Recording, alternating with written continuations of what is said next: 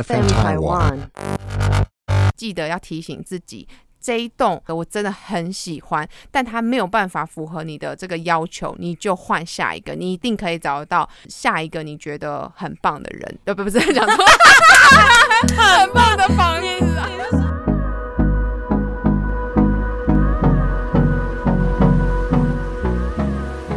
小多之前就是在看中古对嘛，对对，所以这边你可以讲，因为我们刚刚提到预售屋嘛，那之前呢，小白她那时候是因为她跟她男朋友想说可以未来成家，那跟我的男朋友呢，也我们之前去看的房子呢，其实是为了要让他妈妈可以在老的时候呢，有一个比较安全的住宅空间，换电梯嘛，对，有电梯的大楼。那因为当时我们也希望，可能未来老了，你骨头膝盖不舒服的时候，你可以去住的地方嘛，所以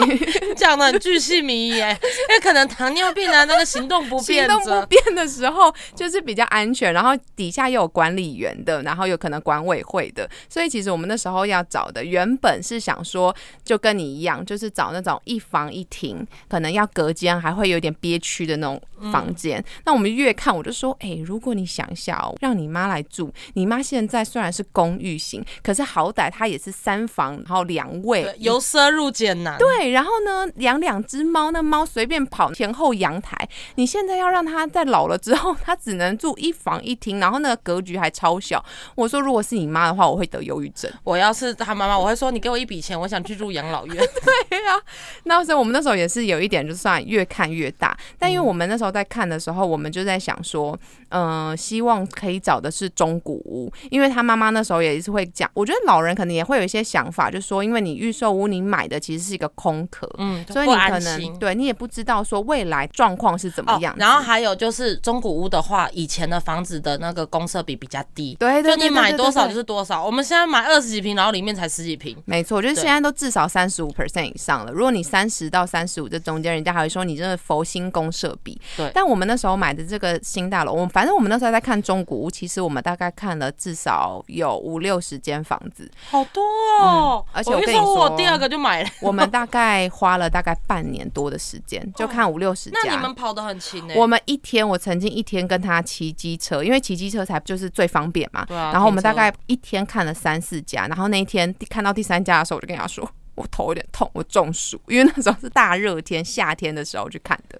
然后我这边其实我相信，如果大家想要买中古屋的人，自己一定都会有先去做很多很多的功课，什么嫌物设施啊，然后你一定要去看他们的地板瓷砖有没有歪斜啊，接缝处水泥啊有没有壁癌啊，跟你讲，中古屋就是都会有。就是这些你一定要一定要去注意的。全部都有最。重要有一个地方是不要被中古屋的装潢给骗了，因为有些人就说哇，那照片好漂亮。我刚开始就是这样，哎、照片好漂亮，我们去看。然后你去看之后，它可能是在一个很旧的大楼里面，就是有些人嘛会先用低价去买，买完之后做一个轻装潢之后，再高价加个几百万进去，再重新再卖掉。嗯所以这种时候你就要更小心，因为它既然被轻装潢了，它可能壁癌漏水那些全部都包住了，对，然后你住一年之后就开始，开始哎这边漏水，裂啊、漏水啊么。公寓没错其外必絮其内。对，金絮其外，败絮其中。所以我觉得在中古屋上面这些嗯美感，大家其实在网络上都可以查得到。但我自己亲身经历，我觉得最想要跟大家给一点建议的是房仲。就是房仲在这一块，我们其实吃了很大的亏，因为之前讲到说，我们是希望说第一栋房子是可以买给妈妈的嘛。那最近其实我们也在看，是我们自己结婚后要住的房子。所以我们既然在第一次吃了这个亏，我就想要分享给大家，就是在房仲呢，你看房的时候，他们很爱讲说，我跟你说，现在这个房子很多人在排队，你现在不赶快来下斡旋，斡旋金的意思就是说，你定金对你呃没有，他是可以退给你的，但是你可能先下个十万、十五万，你要让屋主看到你有你的诚意，对你的诚意在这我也里，你比听别人要先下斡旋，他一定会想要告诉你说这有多抢手啊。没有，因为你如果不给斡旋金，他完全连谈的机会都没有。你给了斡旋金，他可以依照你的需求去跟房屋主去谈判。没错，但在这时候你一定要小心，因为我们曾经有去看到一样在新北的一个房子，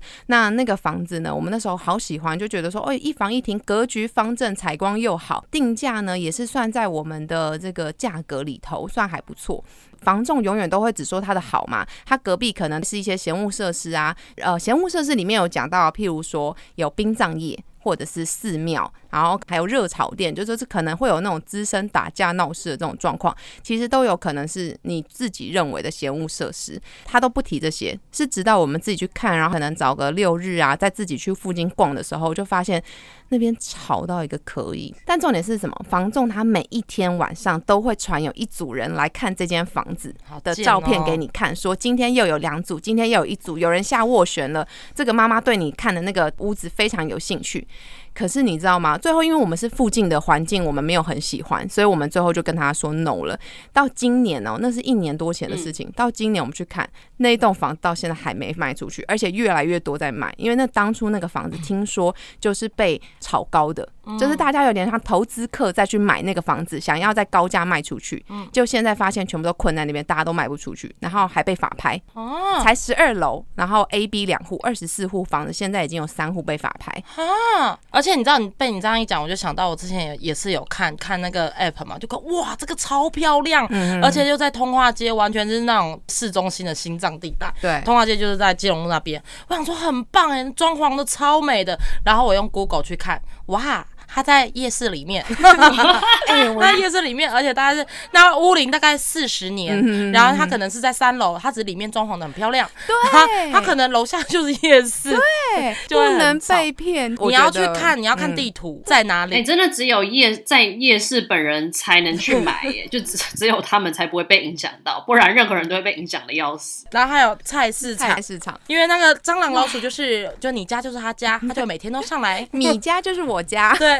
可是里面就是装潢的很漂亮，然后价格又是比附近的行情低很多，你就一定要到现场去看。而且现在如果啊，你觉得说你很麻烦啊，你要从譬如说好了，你要从景美跑到北投去看很远，你就善用 Google 的那个景图，你可以看它附近有什么，三百六十度随你看，可以节省很多的时间。但我必须得说，那时候我们跑了非常多间店嘛，那我们刚好也比较衰一点，我们遇到的房仲是曾经让我们不爽的点，就是我们已经下斡旋金了，然后呢。他也说另外一组也下斡旋金了，最后是怎么样呢？他叫我们去跟他比价，譬如说好了，随便我开一个价格是一千万，嗯，然后那个屋主呢说要一零二零，那我们就说好，那我们出一零二零，隔天他就打电话来跟我们说，第一组客人出一零三零。那你们要不要再加？再加五万块，屋主一定可以。可是已经比实价登录还要再高了，那个平数价格就已经高过于现在的实价登录。那我们就想说，不是吧？你们当初信誓旦旦跟我们提到，就是我们下斡旋了，另外一家就只是我们会是第一个顺位去谈的价格。哦，对啊。那为什么屋主还会知道另外一个人他们出的价格？嗯，这样不行呢。这样是根本就不合乎职业道德的。对啊，那我们最后就说，那我们不要了。或许他真的是被其他的业务弄的，他是这样跟我们说。他说，因为另外一个业务呢，趁他不知道的情况下，也去下了这个斡旋，没有跟他说。哦，对，因为我不知道房中介他们是怎么样上班的，因为好像你一个物件，他们有的是规定是谁找到的谁能卖，对，然后有的是说这个是公司的资源，大家都能卖，嗯所以真的就是会有这个状况。可能我们分配业务嘛，我们房源是自己找的，当然自己卖，可是那个房源是公司给的，谁能卖得好，那就给谁卖，所以。其实他也蛮无辜的，所以我就觉得说这个业务可能其实也蛮可怜的，就是他的等于他没成交啦，他直接白白送给别人。对，你的是你是他客人，可是是我觉得那个另外一个业务就很没有职业道德。是如果这是真的的话，那代表说那业务偷偷去跟屋主讲说，你现在可以现赚十万，你卖给我的人，就是他们是内部在业界晋升，可是会导致我们想买房的人。要跟着大家一起比价，就跟好像去喊拍卖会一样啊。那最后我们就一样是没有买嘛，因为我们就觉得说很像冤大头，就是一直在垫高这个价格。嗯，然后也因为这个原因，我们其实去联络了非常多家的中介，可能永庆啊、信义啊、住商啊，然后什么大家房屋哦，就是你你想得到的，其实我们都那时候就去联络这些业务。我永远记得是你刚刚提到说在菜市场。夜市里面嘛，嗯，我曾经有去看过一个，也是在这个菜市场里面，业务那时候跟我说，我今天帮你准备了三个，虽然你只想看一个，可是我还有另外三个也带来了，我觉得都很符合你们的需求。嗯，其中有一间我们想说，好吧，既然都来了，我们就跟着他的机车，就这样到处绕着新北、台北这样跑。就其中有一间是在五尾巷。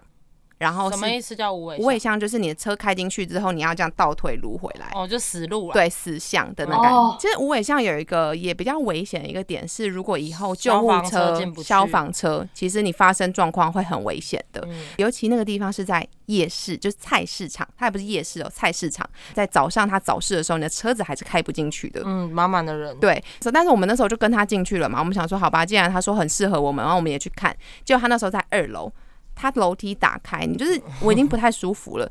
我本身应该是没有什么灵异体质啊，可是我进去的时候就已经不太舒服。然后我进去那个房间的时候，我更不舒服，就是会我就一直起鸡皮疙瘩的那种。脏脏是不是？可能是因为脏，就是真的是你可以看得出来有非常久没有住过人了。哦，好可怕。，对，然后呢，你进去里面呢，灯光也是很昏暗的，然后就跟你说，来来来，我们进到最里面，你可以看到它这个厨房啊，然后旁边这个卫浴吼，很看还有这个浴缸，然后那个浴缸你谁敢在里面？你一定要花很多的钱去装潢。他就跟你讲这些，可是呢，你就是真的要相信你自己的第六感，你那时候进去，你觉得很不舒服，就很不好，不要久待。不用再被勉强去做这件事情。对啊，缘分呐、先看五九一，因为五九一那个是谁都可以剖，没错。因为里面就很多人会说非房仲，对，就或者是说屋主自卖，对屋主自卖，或者是房仲来勿扰，因为房仲他们要找房源嘛，他们也会上五九一去找，就说我来帮你卖。你知道，我就真的切切实实看到一样的房子哦，一样的照片哦，他在永庆的时候比较贵。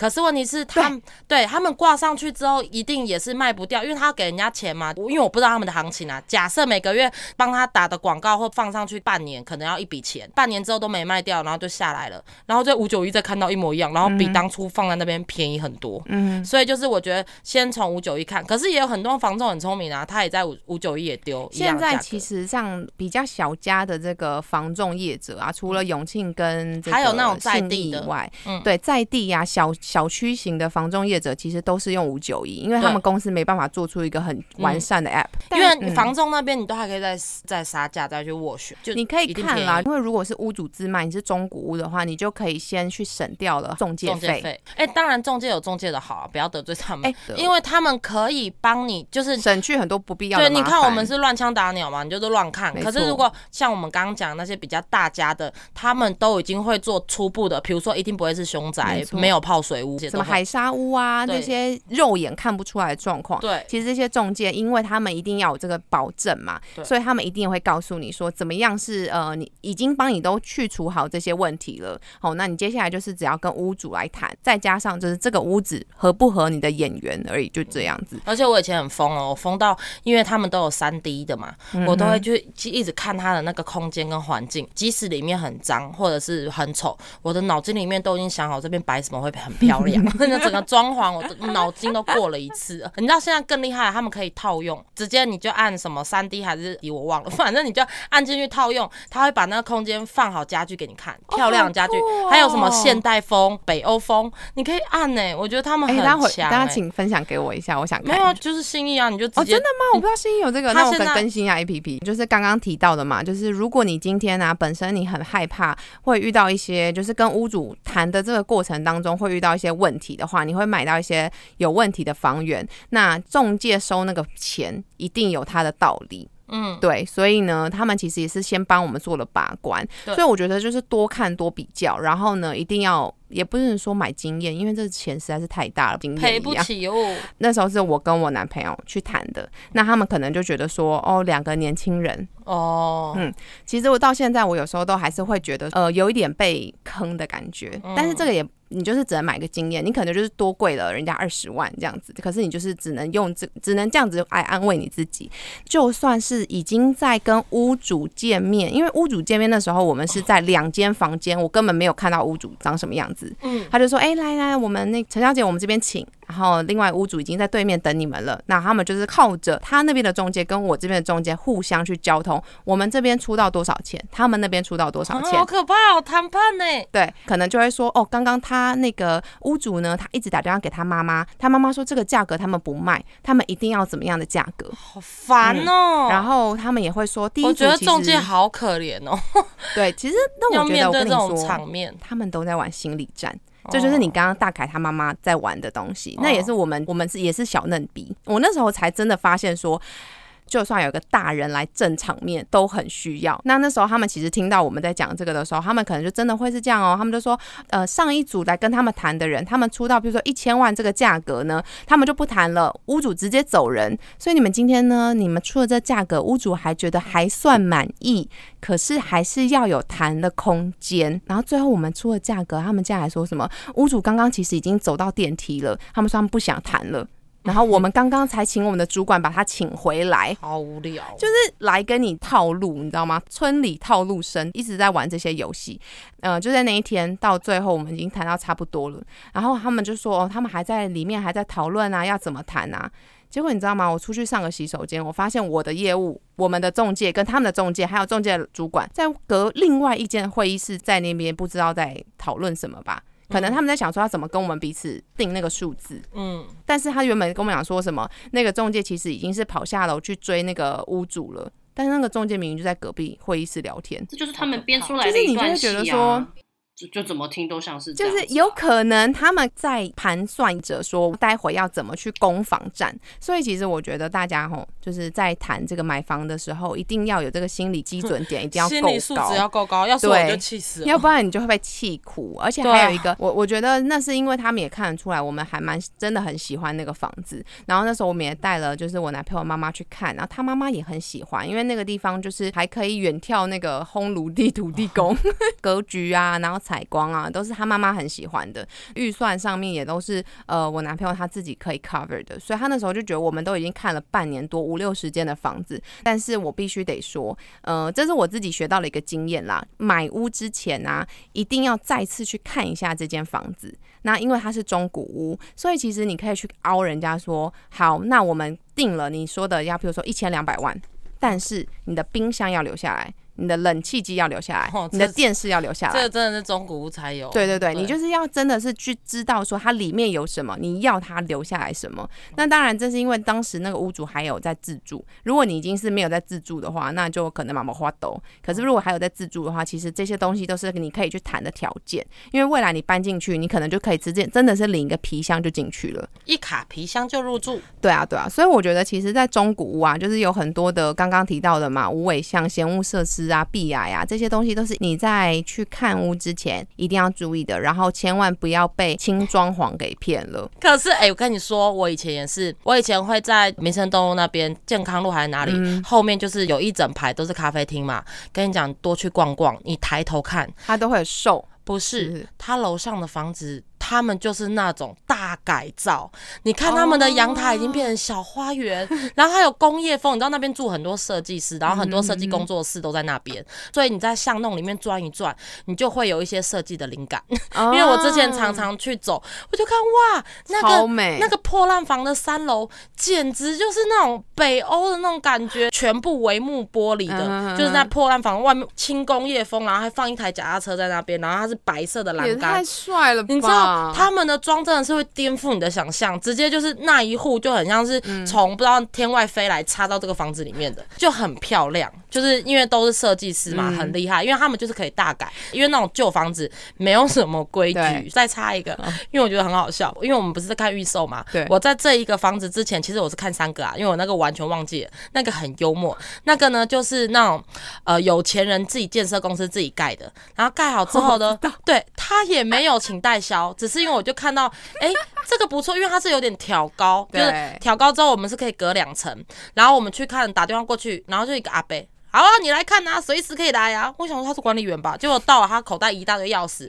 最后的最后，我就跟他聊天的过程说：“我说他哥可以给我一张名片吗？我跟你交换一张名片，然后我们回去啊在现场看。”他就说：“哦好，我只是经理啦，我只是经理啦。”然后给我名片之后，我回去查，干他就是那个建设公司董事长，他就是卖一户赚一户，他没有在急的，因为他已经成屋了大概三四年了，他还在那边还没有完全卖完。然后可是他其实弄的都不错，好像有规。规定，那挑高他没办法盖隔层给你，因为那是违法的。嗯他说这个我们不能盖给你啦，啊，可是哈，我可以扣在那个钱里面呐，因为这个哦，就是你们自己盖可以，我们盖不行。其实严格来讲，你就是盖夹层就是违法。嗯 就看他们已经成屋了两三年了，已经有人住了，我就说，哎、我怎么还没有管理员啊？等你们到时候都住齐了，你们自己开管委会啊？对，你们管委会再自己成立啊，那个都 OK 的啦。哈，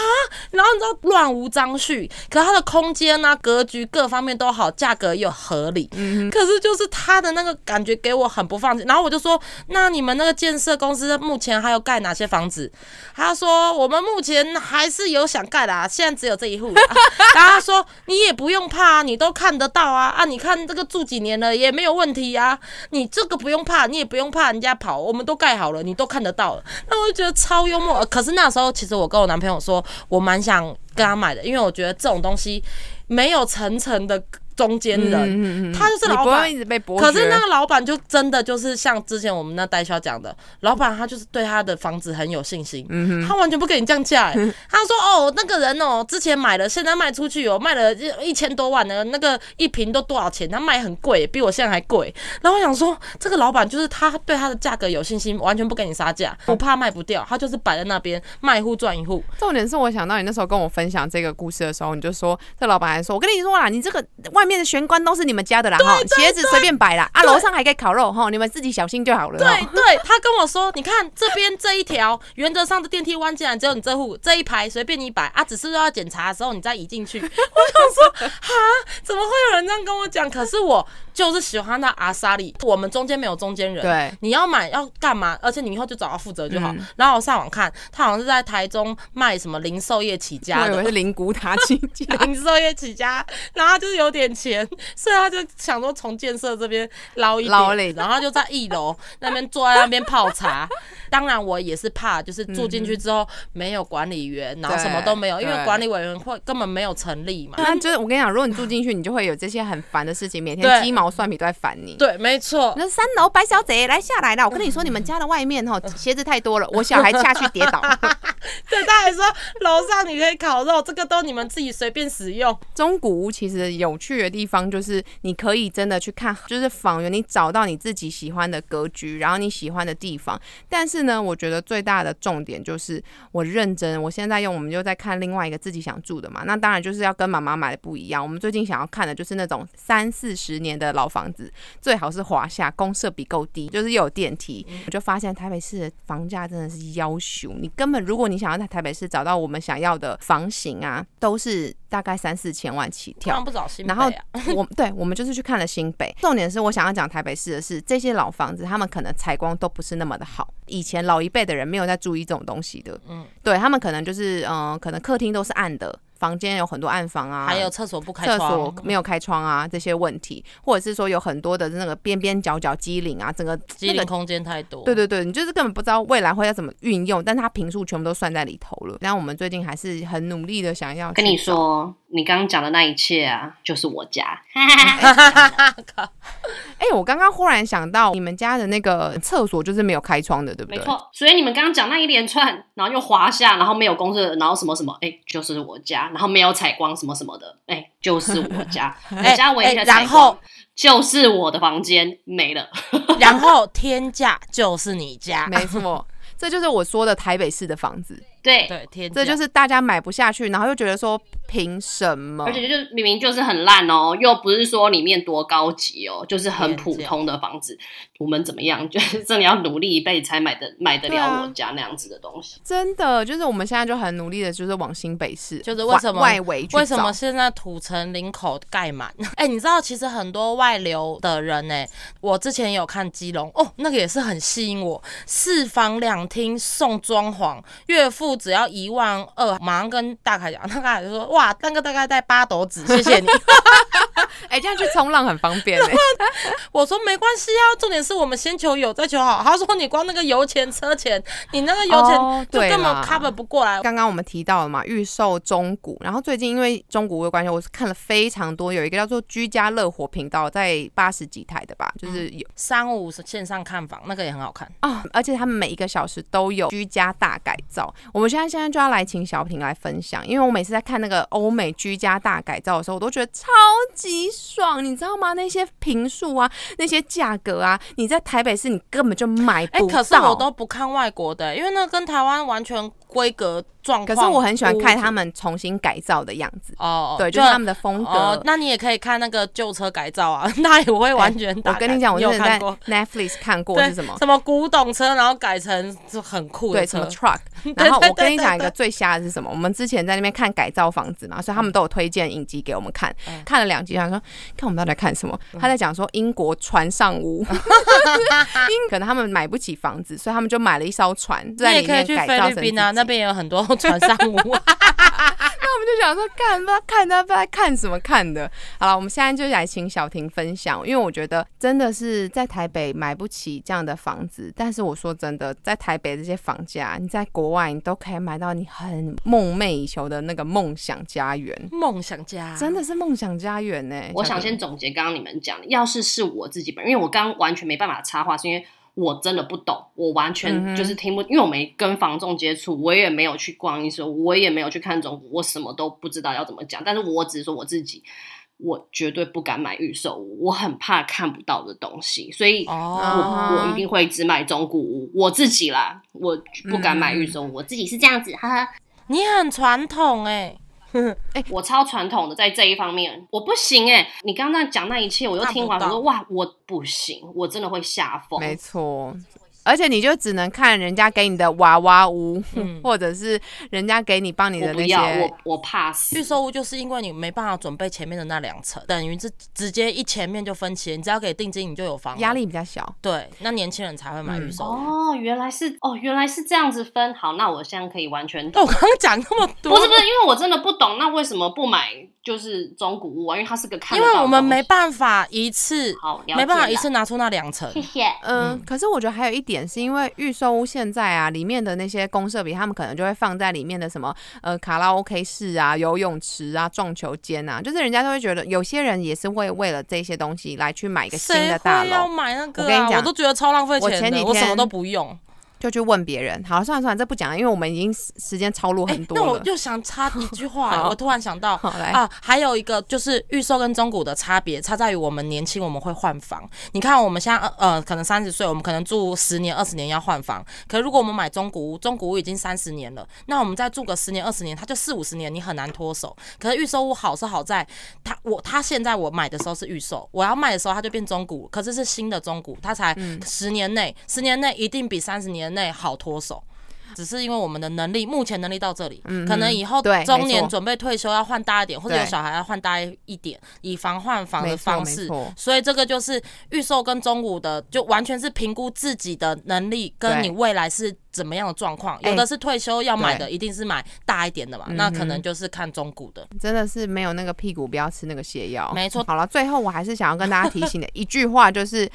在买房的时候，你一定要冷处理，千万的记得要提醒自己，这一栋我真的很喜欢，但它没有办法符合你的这个要求，你就换下一个，你一定可以找得到下一个你觉得很棒的人。呃，不，不是讲错，很棒的房子啊！你是说下一个老公会更好，下一个老公就可以帮你买很大的房子，下一个人会更好，也是没错啦。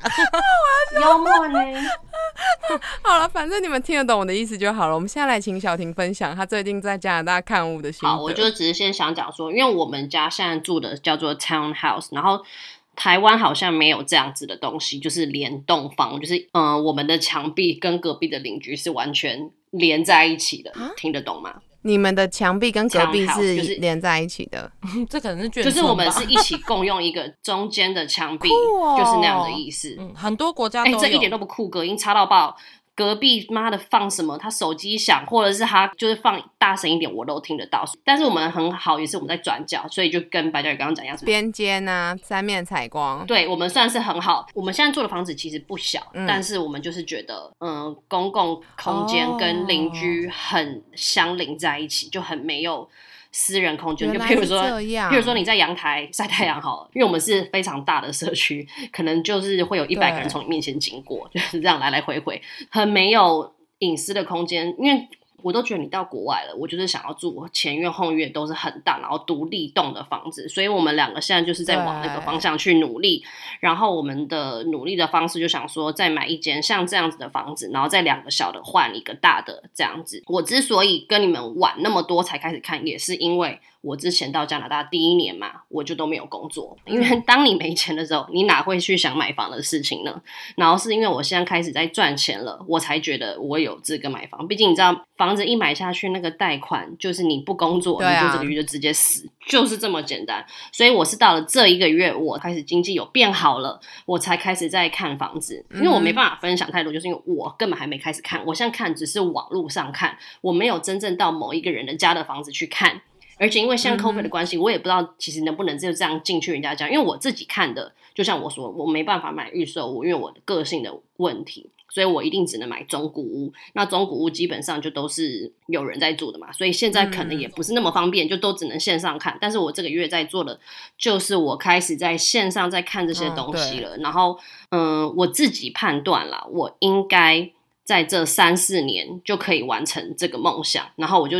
会觉得很替我自己开心，就是可能以前在台湾就会很想要自己有房子啊，或怎么样怎么样的。然后因为最近就是换到这边，然后就在想自己的远景这样子，就是如果以后这间卖掉，然后再去买另外一间，就两个小的换大的。然后我觉得天哪，我就会真的觉得我的人生就到这里，我觉得很开心。然后我就一直幻想说，我有后院，我第一件要做的事情就是我要养他妈超多的狗跟猫，这就是也是为什么。我那么想要换大房子的最大的原因，就是除了以后如果未来生小孩，我不想要我的小孩，因为我就觉得我们的社区好拥挤哦，就是很像在台湾感觉。可是我觉得我都搬到加拿大，没有，当然没有像台湾那么挤。可是我觉得我都搬到一个国土这么大的地方了，我就是想要住大房。就是很多人就说啊，不要住大房啦，什么前院后院这样很麻烦啦。我跟你说。照顾很难照顾，我不怕麻烦，我不怕吃苦，我只怕我穷买不起，所以不要跟我就是讲那种话。我就是要一个很大的庭院，让我的小孩跟狗在上面狂跑，我就会很快乐。这就是我的梦想。然后就是最近一直往这个方向去努力哦。然后我就在看的时候，你们刚刚说三四十年嘛，哎，这边有超级多五六十年的大房子，就是老房子，不是大房子。然后我就发现五六十年的房子跟最近这二三十年房子的差别，就差在。五六十年以上的房子，通常都是一层楼哦。然后可能因为那个时候土地太大了，大家就是盖一个，然后前后院全部都自己就大块到他根本不会想往上延伸。然后是因为开始人慢慢变多了，然后外来的人也进来了，所以土地就慢慢慢慢的缩小。那土地缩小要怎么把它变大？就是往上盖。没错，所以其实很多人会选择就是买。五六十年的老房子，因为你越老就也越平嘛。然后老房子之后再把那一层全部打掉，然后盖自己喜欢的方式，这样也 OK。但是我觉得就是这样成本很高。那我想问你说，你这样盖一层楼的房子，你们政府有政策规定说你不能往上再加盖吗？有，就是说不能超过几公尺或怎么样之类。哦，一层就是一层就对了。对，因为我们这边就是有，反正就是有政府的规定，就除非是大楼，不然如果是平常的房子，就是自己住的，就像我刚刚说的 townhouse 跟 house 都有。规定不能超过多少，因为就是会影响市容，所以是有这个规定。我自己目前看最多没有超过三层，就是三层就是极限了，这样子。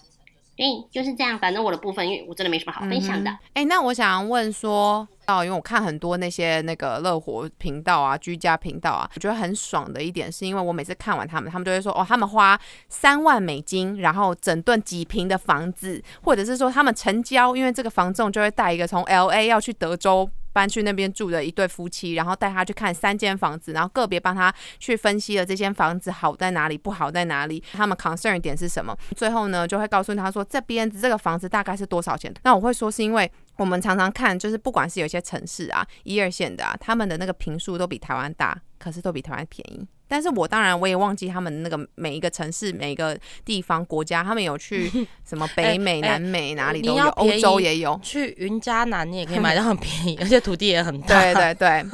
对，没错没错，就是土地也很大，也是就是这样的意思，就是他们你看到那些便宜到。炸的房子就是你们在云林嘉义买透天厝是一模一样的意思，只是这边的大可以再更大，居家品质也过得很爽。哎，可是我刚刚想问的是说，现在你们家那边呢，一平大概多少钱？哎，我们这边从来没有用一平这样子平，他们算一个我们是。用 square feet，跟台湾的算法完全不一样。那如果以平方公尺呢？我到时候自己来换我们算。没有这样子讲价，因为我们房子的大小差太多了。都一套一套。对。哦，那那如果说一个没有人在说一呃 one square foot，然后多少钱，就是直接是，因为你要知道每个房子的大小，它有些有庭院跟前院，那个你要怎么算，那个也没有放在里面啊。那如果哦说就是一个的类似你们那种联排社区，那一个物件要卖多少？我们家现在我们三层，我们家现在这边大概换算台币一千四，嗯，好爽哦！一千四，台北？台北只能买你你们家一个客厅。很爽 台，北就是你们家的的生活空间呐、然后采光哦，棒头了。，对，就是当然跟台北，如果你要跟台北比，那当然不行。可是因为我们家本来就不是在台北啊，我们家可能就是要跟新北的比，但是还是比，对当然还是比新北便宜啊。这样子讲的话，哎、可是我跟你讲，新北吼，现在新北的蛋黄区哈，什么一房一厅中永和啊、板桥，你只能买到一房一厅嗯哦，可能还不够。你要买新北的预售蛋黄区的那种一房一厅，可能还要加一两百万哦，一千是在戏子可以买到就很中古屋很大，蛮大的嘛。中古屋也没有大概三房，就是我们正常的居住的空间，大概三房两厅，对，可是很旧。所以我刚刚就说，我想要买的未来的家，就是我自己有换算过，房子的大小应该会一百多平，然后前后院这样子，对。应该台币。然后你是想要买一层楼的吗？No，我就是要三层或两层，哦我不喜欢完全没有楼层，就是想法是三层楼，然后有前院后院，然后就是百平的那种大房子，这样换算。大概台币呃四千万就可以有很好的了，所以我就觉得哦，那这个是一个非常可行的事情。对，就是对我们就是对每个人来说，四千万我其实没有觉得很难的、因为毕竟台北的房子就是这样子啊。而可是你现在是在这边，然后又是这么大的空间，所以你就不会觉得这是个办不到的事情，是办得到的事情，只是也是没办法一步登天，就是需要你每天的努力的工作，然后去换成这样子的大房。因为我也不是现在马上换啊，我也是我给我自己大概五年以内的时间去做到这件事情啊。嗯，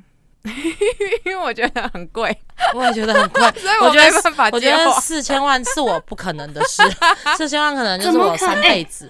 哪有？没有啦，那我觉得还要再想一件事情是，呃，其实现在啊，很多人他们还要，比如说，如果未来你是一对夫妻，然后你要生小孩，你未来你还要 cover 你小孩的学费啊，养他们的费用啊。那如果你生一个、生两个，那你可能的 cover 费用你要再缴这个，譬如说房贷好了，你要再去算钱。哎、原来你们刚刚安静是在安静这个哦，就是你们觉得这是个很不可行的事哦。对，当然没有这，真的当然四千万换那个大庭院很棒啦，当然当然很那个很高级，可是我并不觉得我自己的能力就有这哦个四千万的一个没有了，因为你们现在已经有一半了嘛，就是你们现在房子是有的状况没，错。所以等于说在努力外另外一。对啊，对啊，对对啊，对，我的我们的负担没到那么大。可是我刚刚脑袋里是从零到四千万，我是想说，我这这这辈子都不可能。对我刚刚脑袋也是直接从零到四千万，我想说啊，你有，而且你刚刚讲说很明确，说我五年内可以。我想说，嗯，这样是富婆，然 后